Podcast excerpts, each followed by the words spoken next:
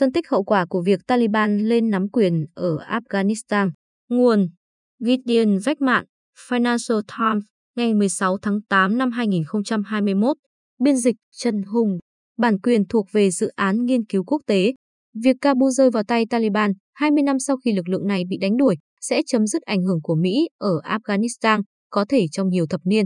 Theo nghĩa đó, sự kiện này có thể được so sánh với cuộc lật đổ quốc vương Shia của Iran năm một nghìn chín trăm bảy mươi chín, sự thất thủ của Sài Gòn năm một nghìn chín trăm bảy mươi lăm hay cuộc cách mạng Cuba năm một nghìn chín trăm năm mươi chín.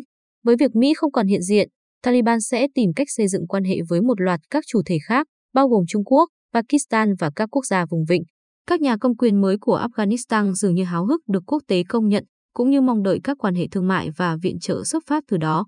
Mong muốn đó có thể khiến Taliban tiết chế các hành động cuồng tín của mình. Việc đối xử với phụ nữ Afghanistan và những kẻ thù đã bị đánh bại của Taliban sẽ được bên ngoài theo dõi đặc biệt chặt chẽ. Một số người phát ngôn của tổ chức này đã gợi ý rằng, không giống như trong thời kỳ đầu cầm quyền trước đây, Taliban sẽ cho phép phụ nữ đi làm và được học hành. Nhưng nhiều phụ nữ Afghanistan hiện đang tham gia vào hoạt động chính trị và xã hội dân sự, tỏ ra rất nghi ngờ điều này. Các chính phủ nước ngoài không phải là những chủ thể quốc tế duy nhất có thể quan tâm đến Taliban. Thực tế rằng một phong trào Hồi giáo bạo lực đã thành công trong việc đánh bại Mỹ sẽ là một động lực cho các chiến binh thánh chiến trên khắp thế giới, những người hiện có thể hướng về một Afghanistan do Taliban lãnh đạo để tìm kiếm hướng dẫn và cảm hứng. John Allen, cựu chỉ huy lực lượng Mỹ và đồng minh ở Afghanistan, hiện dự đoán Al-Qaeda sẽ hoạt động công khai từ dãy núi Hindu Kush sau khi lực lượng Mỹ rút đi. Chính quyền Biden cho biết họ sẽ đáp trả nếu điều đó xảy ra. Nhưng tướng Allen chỉ ra rằng các hoạt động chống khủng bố ở Afghanistan sẽ là một công việc rất khó khăn nếu không có những lực lượng kiểm soát mặt đất đáng tin cậy. Afghanistan cũng có chung biên giới với Trung Quốc, Iran, Pakistan và Trung Á, đồng thời là nước láng giềng gần của Ấn Độ. Tất cả các quốc gia này sẽ lo ngại rằng bạo lực do Taliban gây ra có thể tràn sang lãnh thổ của họ.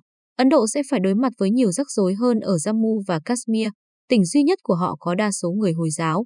Trung Quốc có lý do để lo lắng rằng người Duy Ngô Nhĩ đang chống lại sự đàn áp của Bắc Kinh ở Tân Cương, có thể tìm thấy căn cứ ẩn náu ở Afghanistan. Iran hẳn là rất vui mừng khi thấy Mỹ bị đánh bại, nhưng sẽ lo lắng về số phận của người Hazara, một nhóm thiểu số người Shia vốn từng bị khủng bố bởi Taliban.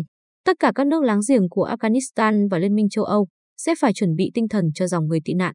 Quốc gia láng giềng trong tình trạng mơ hồ và nguy hiểm nhất chính là Pakistan. Trong nhiều thập niên, chính phủ ở Islamabad và đặc biệt là cơ quan tình báo Pakistan đã cho phép Taliban trú ẩn an toàn. Chính sách này nửa bị phủ nhận, nửa được biện minh với lý do Pakistan cần chiều sâu chiến lược, nghĩa là ngăn Afghanistan rơi vào vòng ảnh hưởng của Ấn Độ. Bản thân ảnh hưởng của các phần tử Hồi giáo theo đường lối cứng rắn trong nội bộ Pakistan cũng góp phần tạo ra một môi trường dễ dãi cho Taliban.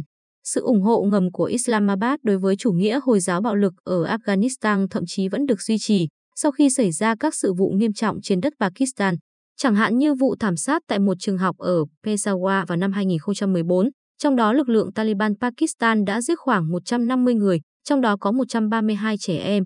Chính phủ Pakistan tiếp tục tuyên bố rằng họ đã sử dụng đòn bẩy tối đa để cố gắng buộc Taliban đàm phán, nhưng nhiều người không tin điều đó. Gần đây, một quan chức cấp cao của Afghanistan đã phàn nàn với tôi rằng tôi chưa bao giờ có một cuộc gặp tồi tệ nào với người Pakistan.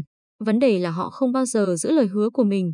Tuy nhiên, việc Taliban tiếp quản đất nước láng giềng Afghanistan cũng rất nguy hiểm đối với Pakistan. Các phần tử thánh chiến bên trong Pakistan sẽ được khích lệ bởi chiến thắng. Biên giới dài một nghìn sáu trăm dặm giữa hai nước xưa nay rất mơ hồ.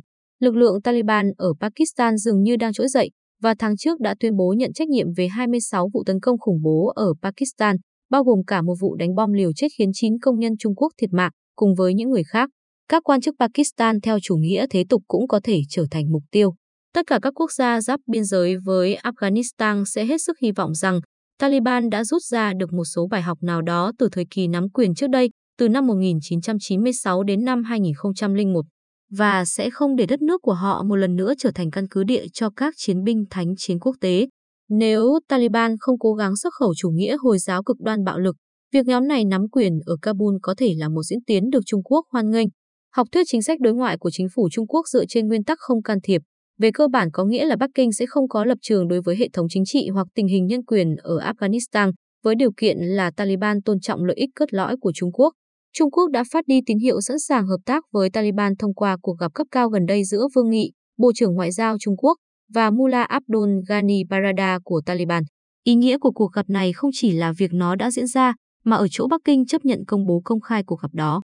Nếu Trung Quốc có thể thiết lập quan hệ hợp tác với chính phủ do Taliban lãnh đạo ở Afghanistan, thì điều đó sẽ mang lại cho Bắc Kinh những lợi ích kinh tế, chẳng hạn như khả năng có một hành lang trung chuyển xuyên qua nước này tới cảng Gwadar do Trung Quốc xây dựng ở Pakistan.